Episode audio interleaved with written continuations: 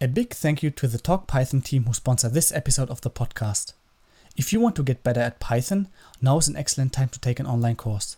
Whether you are just learning Python to delve into great topics like artificial intelligence, or you need to go deep into things like APIs and async, my friends at Talk Python Training have a top-notch course for you.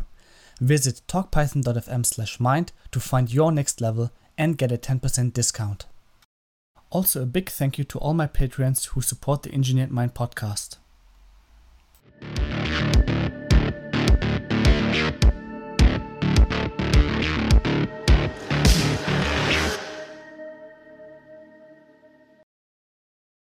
Hi, and welcome to the Engineered Mind podcast. In this podcast, we cover topics such as engineering, artificial intelligence, neuroscience, and other interesting topics to educate, inspire, and engineer people's minds all around the world. I'm your host, Joseph, and for this episode of the podcast, I'm very excited to have Louis Bollinger on my show. Louis Bollinger co founded the augmented reality startup HoloLight. As CMO, he is responsible for marketing and deeply involved in partnerships and the company's strategy. He studied business administration in Munich and worked for Analog Devices and Osram before becoming an entrepreneur. Founded in 2015, HoloLight specializes in immersive software and technologies. In augmented and virtual reality, short XR, the XR expert sees a driver for global digitization and a new way of experiencing and interacting with 3D content. With interactive streaming for augmented reality, short ISAR, HoloLight has developed a remote rendering software component to stream entire XR applications in real time. The technology can be easily integrated into apps and already empowers HoloLight's in-house AR engineering software Ares in the industrial sector. In this podcast, we will also talk about how engineers can collaboratively visualize and edit their data-intensive 3D CAD models as holograms regardless of location. The augmented reality engineering space is complemented by Stylus XR, a high precision XR input device in the form of a pen. HoloLight operates its headquarters with over 40 employees in Ismaningen near Munich, Germany, and Innsbruck, Austria. And now, ladies and gentlemen, here's my conversation with Louis Bollinger. So, hi, Louis, welcome to my podcast. Um, it's really a pleasure to have you on my show. And what we want to start with, as always, can you give us an introduction to yourself? Who is Louis and what has, does he actually do? Yeah, hi, Yusuf. Thank you very much. And thanks for having me here. Uh, so, yeah, uh, my name is Louis Bollinger. I'm uh, one of four co founders at HoloLight. And HoloLight is an augmented reality startup. Uh, we are located in uh, Munich and in Innsbruck. And um, I myself, I, I, studied business administration um, before I, I had to yeah, cancel my master and, and focus a bit more on the business and that was in 2016. Um, and so uh, since that time, we we um, yeah develop augmented reality software and technology. Mm-hmm. That's great. Can you maybe walk us through the early days of HoloLight? How did it get started? What was the initial idea of you guys, like starting even this company? Yeah. So uh, the four of us, we were students, and my three colleagues, they studied physics. Uh, we did not found the company uh, inside a, a university uh, format. We, we did it on our own. Um, but we, we, we actually we saw videos of um, Microsoft HoloLens, um, and which was introduced in 2015. And um, we were um, passionate about doing something uh, on our own. Um, we worked for, for large companies as working students, and we saw that sometimes processes are very, uh, yeah, strange, a bit a bit boring, and they take time. And so we wanted to uh, invest our power and energy into our own topic. Uh, we founded the company actually quite early, tried to get uh, some devices from the US, and um, and thought about which use cases could be interesting. And as uh, two of my colleagues, they they they have a, an engineering background, uh, we very quickly came into this topic and. Uh, then uh, the early days they were quite quite interesting. We we were at an accelerator program um, one of our uh, colleagues, he, he moved to, to the accelerator program, slept there, uh, opened the door to customers in the morning just with a towel, things like that. And that was quite, quite funny in, in the early days. Um, but since that time, we also became a little bit more professional, but still have a lot of fun. Mm-hmm. It's good that you mentioned professional because you also work with professional companies. We'll talk about that maybe in a few minutes. Um, to get the audience a bit on the same level, um, some have more experience in AR, VR, and some have less. Can you maybe give us like an overview? What is even AR and what is VR, and what is the difference between uh, these two? yeah, there are, there's uh, a scientific approach um, which is a little bit difficult because uh, the marketing stories of the large companies they are a bit different sometimes. So it's uh, there are several words like augmented reality, virtual reality, mixed on and extended reality, but I want to focus on on augmented and virtual reality. And augmented reality is actually a technology uh, which allows you to still see your real environment, but additionally get uh, extra information, 2D and, and 3D information. Um, and you use usually smart glasses um, or you use uh, smartphones and tablets um, to, to basically look uh, through the glasses or the tablet and see your world plus 3D uh, content. And uh, when you look on virtual reality, you really dive into a fully immersive world, which means you have a headset, uh, you cannot see your environment usually, and uh, you have a, a, virtual world, 3D objects in front of you, uh, 360 degree around you. And uh, these technologies, they are quite similar because um, the development process, uh, working with a game engine, um, I don't know, preparing 3D content is very similar, but actually the use cases are, are, a little bit different. And that's why i would say they are like a brother and sister these two technologies. And uh, you have to to to check for what use case you want to use it. Mm-hmm. can you maybe i think it makes sense to talk about the biggest player in the market uh, when it comes to ar as well as vr can you maybe give us a quick intro to that? Yeah yeah. I mean the technology grow uh, or grew over the last um, i would say seven seven years. Um, I, I, remember in, in 2013 there was just one player in Germany, uh, which was called Metaio, and uh, everyone who wanted to do something in AR and VR they they worked with Metaio. But then uh, Apple bought this company, and um, suddenly they they were gone. Um, but that was at a time when other companies um, uh, started to to work on on these processes. And uh, the biggest ones nowadays um, from a hardware side are, uh, for example, Microsoft providing um, the HoloLens 2 um, AR smart glasses, but also um, a, a, few VR headsets in, in cooperation with um, hardware providers like Lenovo or HP.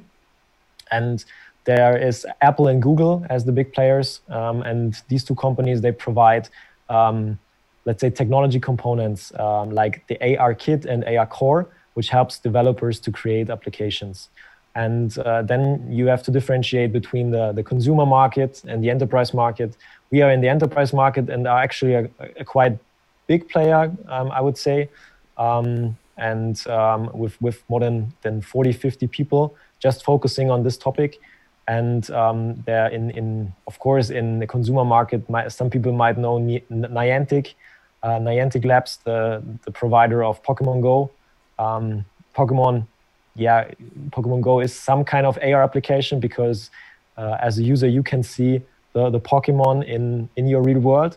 But um, to be honest, also most people uh, don't use that feature because it's uh, more simple to catch them if you don't activate the AR mode. So um, these are like big names, big players, um, and it's depending usually also in, in which direction you you go as a as a company or as a user, and then you will find also some other names in the market. Mm-hmm. That's very interesting, Luis. Thanks so much. Um, what I also want to talk about is you quickly mentioned it, the B2C and B2B market. Um, can you maybe differentiate between those two? What is the difference, especially for, for your application, and what are your target target customers, or what do they look like? Yeah, so we focus on the on the B two B market. We focus on enterprises, um, usually um, companies from the automotive sector, mechanical engineering sector, um, or or manufacturing sector, and um, I would say that these companies, um, usually the, the the big corporates, they are also drivers for innovation, and that's why we worked quite early with them together and, and thought about use cases, thought about what can we can we do and how can we use that technology. And that's why a lot of the stuff is happening in in the b2b sector. Um, if you have a look on virtual reality um, then you will realize that devices like playstation vr oculus uh, quest or oculus rift uh, and the htc um, products they are available also for consumers. And vr gaming and vr entertainment uh, is um, let's say a bit closer to the consumer um, it has to do also with the price point. Uh, VR headsets are a bit cheaper. Um, with the gaming industry, they they they kind of know how to how to use such a technology, and um, but also VR is obviously also used uh, in a lot of enterprise use cases, um, and um, that's why both technologies have a little bit different target groups. And um, if you look on the augmented reality side for consumers, here's I would say where we have like a little a lag today because um, there's kind of the smart cheap smart glasses allowing you to to have AR experiences. This is kind of a missing point nowadays. Uh, mobile AR, smartphones, tablets is is already quite big, and you could also say that uh, solutions like Snapchat they they have kind of AR features because you have filters and you can see your environment, mm-hmm. but it's it's not the AR we, where we want to go, and and which will definitely come also in the next uh, one to three years, and um, so um, whenever you get or see check the news, you have to to check also what kind of uh, direction is it. Is it a B two B application, B two C, and you will have to differentiate a little bit. Mm-hmm. Yeah, that makes sense. Um, before we jump into the use cases where we can actually use AR technology, can you maybe quickly explain why did you decide for the Hololens or Hololens Two, um, and not choose any other device? What's the reason for that? Yeah. So first of all, we are a software provider um, so um, we uh, try to be compatible with several hardware devices, and um, we recommend the, the best hardware for the for the for the use case of our customers. And uh, very often so far, it, it has been um, the HoloLens 2 as a device, as um, relevant features are quite good. Um, if you use an AR device, it's very important that uh, the device has a good tracking which means it's uh, the device is able to to recognize your environment and put holograms 3d content stable in a room so that you can walk around it and interact uh, very um, very comfortable with it um, it has to do with um, the, the field of view of the device it has to be uh, it, it's uh, it's uh, also the technology infrastructure around it which um, helps us and also uh, customers to to make uh, to benefit from a from a hardware. But I also have to say that um, mobile uh, phones or smart smartphones, tablets, they are also important to us um, because um, sometimes uh, it's it's better to to use a tablet because it's more simple to to show it to others, and sometimes uh, smart glasses is better because you can have a more immersive experience. Uh, you can work hands-free, for example, because uh, you don't have to take the, uh, or grab the, the, the, smartphone or tablet. And uh, so HoloLens is a really good device in, in, in the AR market. Um, but it's really also here depending on your use case, on, on things like your return on investment, because um, smart glasses usually are a bit more expensive than, than handhelds. And so um, we as a software company want to be able to provide our software on, on a lot of platforms and then let uh, also the customer decide what's what's best for for him mm-hmm. Yeah that makes absolute sense. And Luis can you maybe go a little bit into depth when it comes to uh, cad or cae for those who are not familiar with it it's like computer aided engineering and computer aided design. And maybe walk us through some use cases that you have personally worked with. Yeah. Yeah, sure. So um, we were a bit crazy because we focused on on the on the CAD market, which uh, usually has uh, complex 3D CAD files, and uh, they have to be visualized now on a on a mobile device, uh, while it was it has been already or in the past uh, they they run on yeah performant workstations. So it was a bit challenging in the beginning, but um, as we have the background and as we see a huge benefit in this use case we did a lot of stuff. And I want to uh, start by explaining uh, how our some of our customers use it.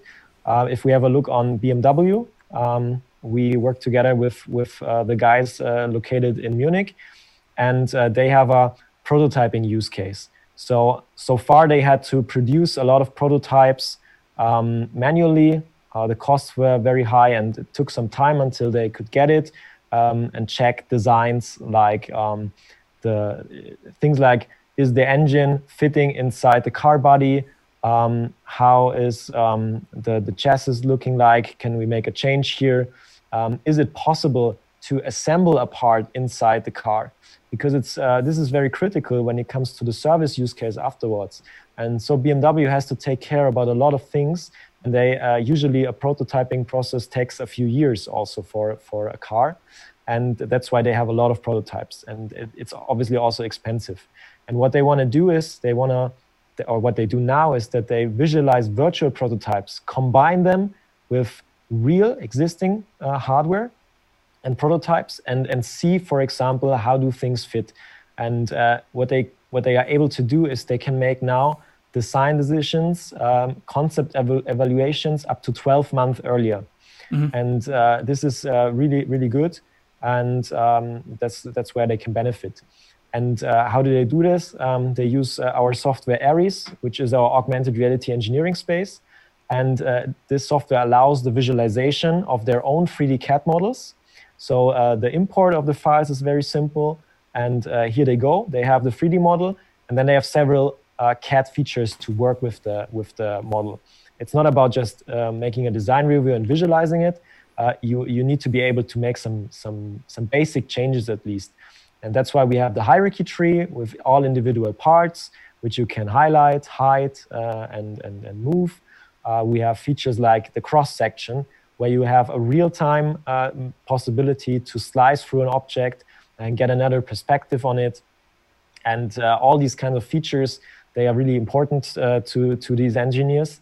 And um, there are also some some small tricky things like um, topics like uh, where's the the um, when I want to rotate an object, do I use the center or the pivot um, of the of the object?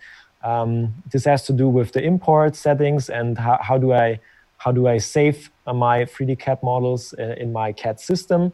And here we, we have workflows who are um, not that easy, I, I think, to address. Um, but here's also where we have our strength. And uh, we have other companies like uh, BASF, a chemical company. They they use our technology in factory planning, where and they want to close the gap between the real virtual planning and the on-site situation inside the factory, which is not always the same. And so um, it, they benefit from visualizing machines, pipe systems inside the factory. So just two examples to mention. Mm-hmm. Could you, if someone is not familiar, um, also before we jump into CAD itself, like the format, maybe let me quickly ask: Is the system you're using is it CAD format agnostic? Like, is it irrelevant which format I use, or is it like only specific for mm-hmm. formats? Yeah, that's a that's a good question. So uh, what we have is we have uh, native importers for some file formats. Um, JT, for example, OBJ, uh, GLTF, um, and, uh, and I think FBX. And uh, we have a converter pipeline um, for other file formats. Um, we have um, the or customers have the opportunity to use um, basically their, their own existing software to to yeah get the final or the, the right file format uh, which we are able to import or they can use um, a converter pipeline like um, from Autodesk Forge for example they, they have a conversion service uh, Pixyz is a conversion service. Um, so also people who have today step files or, or, other file formats, they are able to to to uh, to get it in the right format. And here I think we created a very good um, pipeline and uh, performant importer, um, so that this process is very very good. Mm-hmm. Look, uh, sounds very promising. Also, uh, what I could imagine, because I'm an engineer, I work with CAD models as well. They can be quite big and very complex. Um, what if the, the glasses or the HoloLens will render it and there are too many polygons? How, how does the system of you, or how can we overcome this bottleneck of high render costs? Yeah, um, that's a very good question. And, and to be honest, in our first two years, we did not really have a good solu- solution for that. Um, it's, it's a major problem of the entire AR VR community, I would say. So everyone who wants to visualize uh, 3D objects, but also prepare a training use case on a machine, um, you always work with 3D models which have to be uh, which have to be rendered, and um, the limited performance of mobile devices is uh, is definitely a problem. And so you usually the limit of of the number of polygons on a Hololens, for example, is at two million polygons. And what you had to do so far is that you had to reduce, um, simplify your 3D model but on the other side, then you have a loss in quality. And that's what uh, an engineer does not want to have. You want to visualize your, your model in, in a high quality because you want to see the details. You want to see uh, the screws and, uh, and all the details. And that's why we um, developed an, a new approach. Um, we outsource the rendering from the limited hardware to external servers. Mm. And um, so the entire application, our application Aries, is no longer running on an XR device. It's now running on a external server, a workstation, or the cloud, and it's streaming the entire application, including the 3D model, to uh, to the to the device.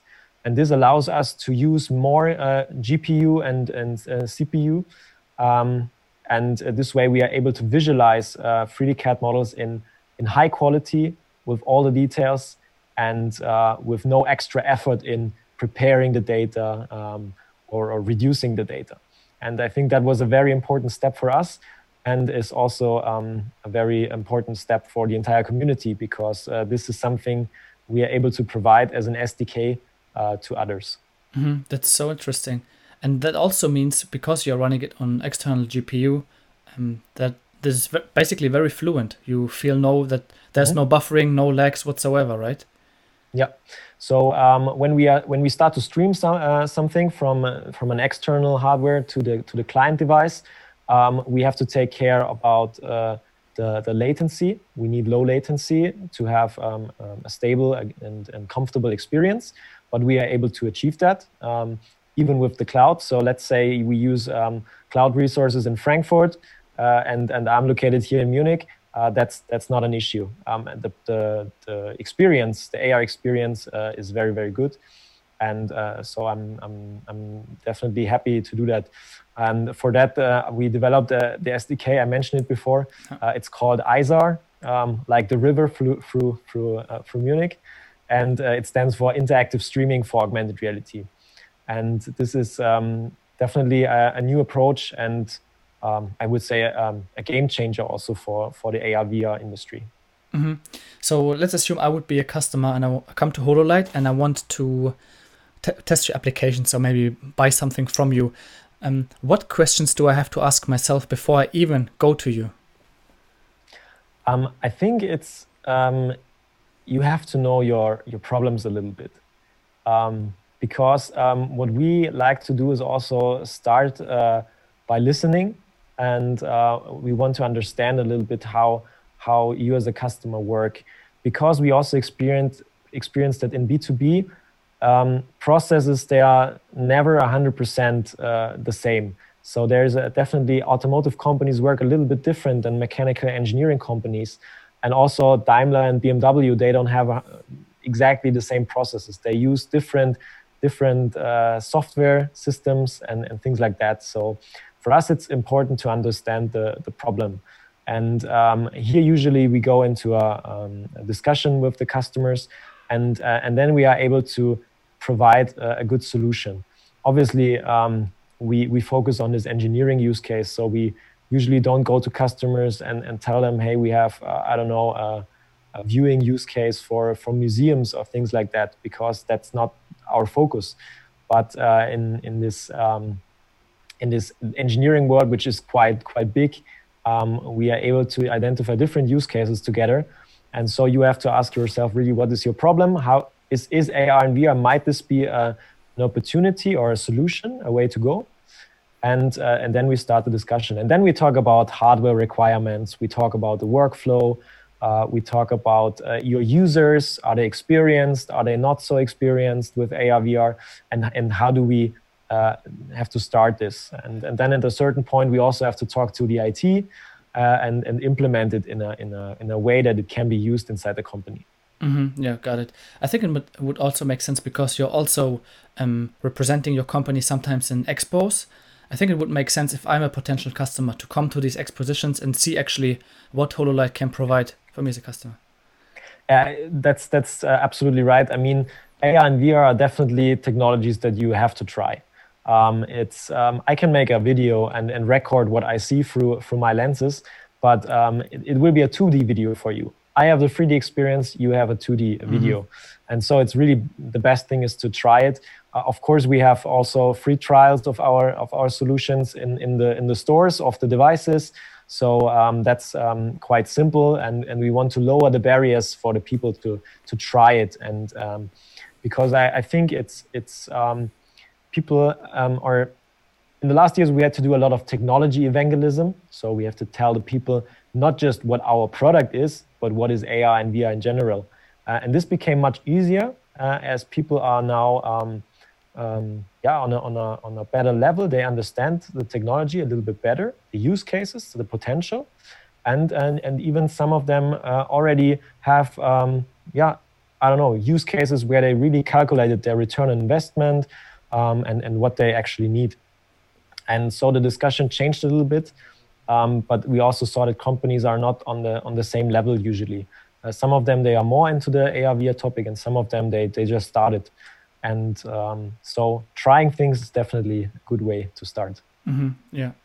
Um, also, what I want to ask is, let's say I'm I'm an interested customer. Um, how can how could I reach out to you once I'm sure I want to use AR technology for my use cases? Um, so we are definitely uh, on all the all the channels you can imagine. So um, I would say uh, going over over LinkedIn and just contacting someone of our team is good.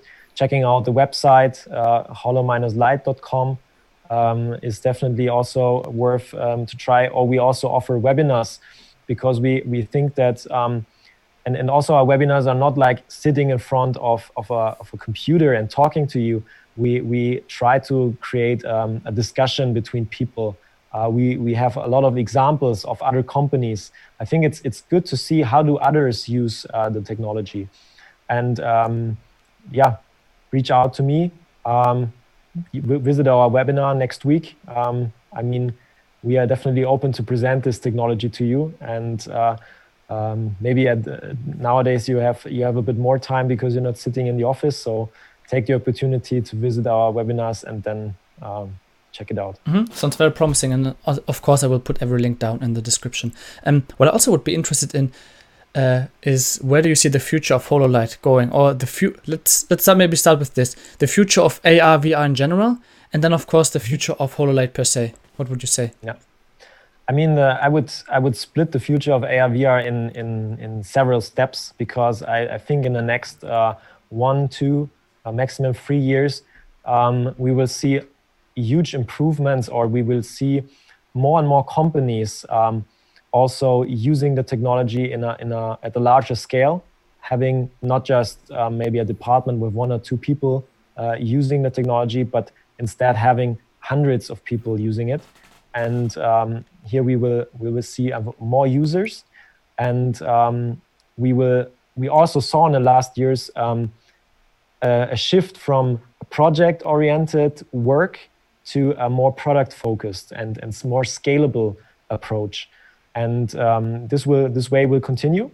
And um, there will be also more and more new hardware um, devices coming to the market. Um, everybody's waiting for Apple to enter the market, um, one, or the biggest consumer company uh, in the world. So um, there are always rumors about um, about their glasses, and um, I think as soon as something like this is coming to the market, uh, it will definitely uh, change also the consumer market, and then everybody will be aware of the topic. Um, we also need killer applications, uh, like like we say. Um, yeah, when the smartphone came to the market, uh, a few very important features were calling somebody, making a picture, that was already worth it because you did not have to buy a camera. Uh, you just had everything in your smartphone. And uh, we need similar things for, for smart glasses um, and uh, things like uh, Google Maps in AR that you have arrows on the real road showing you the direction. These are, these are things that are very cool and, and help people to benefit from the technology. And uh, that's why I see also um, really um, a different way of how we consume content and how we, how we uh, how we interact with people. Uh, this will definitely change in the next five years probably, and uh, and then um, yeah, I'm I'm really excited about it. Um, we also have to be uh, or take the responsibility to create a world in, in where we can use it in a, in a positive way. Uh, there have to be rules, um, things like advertising. You have to think about how do I how do I manage it. I don't want to have advertising all, all around me and uh, so we have to also make uh, some limitations maybe in these directions but uh, i'm sure that we can do it uh, step by step mm-hmm. and so I'm, I'm really looking looking forward to this Mm-hmm. When it comes, maybe if we st- take a step back to engineering applications, mm-hmm. do you have other use cases? Maybe uh, could we theoretically use your application, um, AR application for, let's say, computational fluid dynamics or finite element analysis? Would it be possible theoretically? Yeah, I, I have an example from the from the simulation world. Uh, we work together with uh, BASF um, with the performance materials department. So um, BASF is um, one of the biggest uh, chemical industry, uh, chemical companies in the world, mm. and they produce plastics. And usually, they have also a simulation service when they buy uh, when they sell products to their customers. Um, which means, let's say you are a company and you want to order chairs fully made of plastic. Um, it is it was always difficult for for the customers to understand um, how how much pressure can I put on the on the chair before it's it's uh, crashing, mm-hmm. um, or things like temperature um, of of the of uh, products. Um, how hot can the plastics become before before they melt?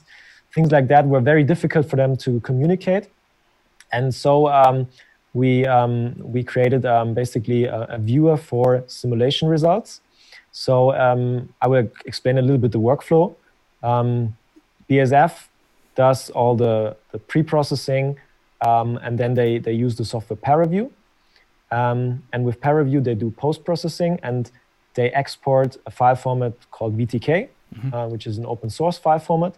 And this VTK file, um, we are able to import the VTK file into our AR application, and then you can see the file. And uh, if, if the file includes, for example, time steps, you can really see how uh, plastics are breaking.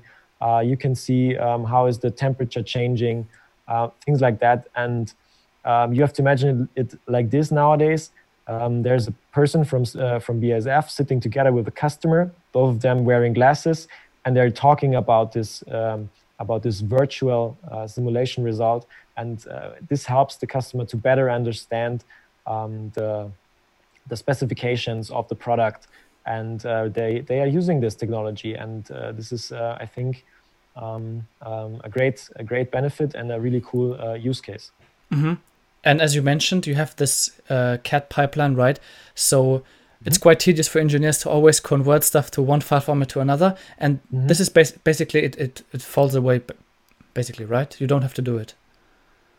Um, it's it is a challenge for us to support all native uh, file file imports, mm-hmm, okay. um, and so we had to select a file format that covers um, uh, or that is used by a lot of people. Um, we um, we talked to to BASF and asked them, what do you use? What do you think others are using? Uh, we we chose uh, the VTK as it's an open source file format and um, it's uh, for ParaView users quite good. Um, we're probably not able to cover all the file formats natively uh, today, um, but uh, this is always a challenge, and we're talking in the end to our customers what do they need, mm-hmm. and uh, if they request um, the, the import of a specific file format, we definitely sit down together with them, and if uh, and then in, include this into our um, into our uh, application. And um, it is a challenge, um, but um, we focus on the, of course, on the biggest file formats um, that are used um, across several industries. Mm-hmm. Yeah. Um, can you maybe also talk about the pricing model? I would be interested in that. How does the pricing model look like, and what can I expect as a customer in terms of pricing? Yeah. So um, I, I, cannot tell you just one one price because uh, our software is um, there are different versions. I would say mm-hmm. um, we have a yearly license model for our software. Um, so um, that's that's where we started. That was um, simple to use. Um, also, the the purchasing departments of companies uh, they they kind of know this model, um, and we now see a little change in the in the in the business model because uh, we are we're coming from a from a side where it was clear this is your solution. You can use it for a year, um, but now we're going also more and more to to the cloud use external resources to render 3D uh, models.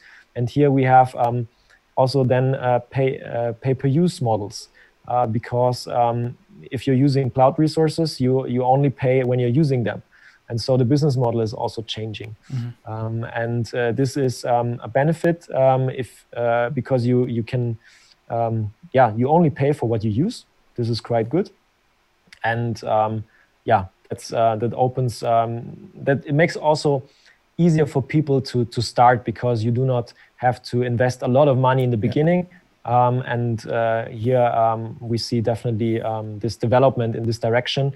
And uh, so also within next year, uh, we will we will move also a little bit more in this direction. Mm-hmm. That's super interesting. Yeah, I see that parallel with uh, cloud-based simulation providers, for example. Mm-hmm. Only pay for what you use. Is super interesting. Um, yeah. What is your What is your mission statement? I mean, you had an idea at the beginning. We talked about this. Uh, why you founded the company? What is your mission statement? What is your vision? Let's say, where do you see HoloLight in ten years? Yeah. So we see ourselves uh, as an enabler um, for the entire XR community.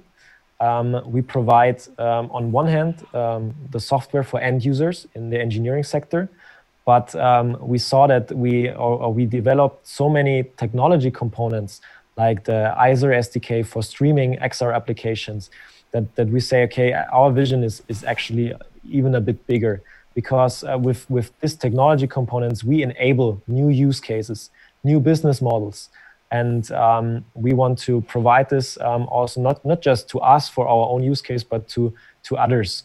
And so we really see ourselves as an enabler for, for the XR community. And I think that's where we will continue on our way. And that's really also our vision. Uh, if you ask, um, um I don't know, any kind of person in, in 10 years, what kind of technology do you use to do this and that? Then, um, yeah, the answer should, should be HoloLight. Mm. That's perfect. I, I, like it. I like also the enthusiasm um, behind it, and I really see that you're moving forward also with everything you're currently offering in terms of webinars, videos. I saw some videos, and I will also put links of very interesting engineering applications down in the description so people can have a look at them. Um, Luis, anything else from your side? Maybe some misconceptions people have about AR in general. Um, I think I think you I know a lot of people who tried, um, let's say, one application on a trade fair, and they kind of said, "Okay, this is nothing for me. I, I don't like it." Um, you have to take a bit more time, I think, to to check out things. There's there's not you cannot just try one solution and say everything is bad. Um, I think most people do a good job out there, and I think it's a, a task for the entire community to to help everybody to understand the technology better. So we, we talk a lot also to other uh, software providers and, and, and work together with the hardware providers. I would, I would definitely like to, to motivate you to try it, uh, the technology, to think about how to use it, um, because it's so many use cases prove that there, that there is a big benefit of the technology. Uh, digitization in general is, is one of the biggest drivers um, of our, of our, of our yeah, entire world nowadays. And I, I think um, it's uh, yeah you have to to to be to check out uh, what's going on and and you can be sure that uh, in in one month so many things are happening that uh, you you you have to try yeah once in a while mm-hmm. Yeah i'm really uh, optimistic and i really love that you push this forward i have to repeat myself again because i also think a lot of people are kind of evolutionary resistant they don't want the new technology to be coming but i think it's very important that we have people like you being visionary and pushing this forward. So I'm really, really proud, but also very excited about this. So, um, with that being said, Luis, I thank you so much for your time, and I'm really looking forward maybe to a part two, uh, where we can talk about more applications uh, where you use Light or like the applications that you offer. Um, yeah. Anything else from your side that you want to tell the audience?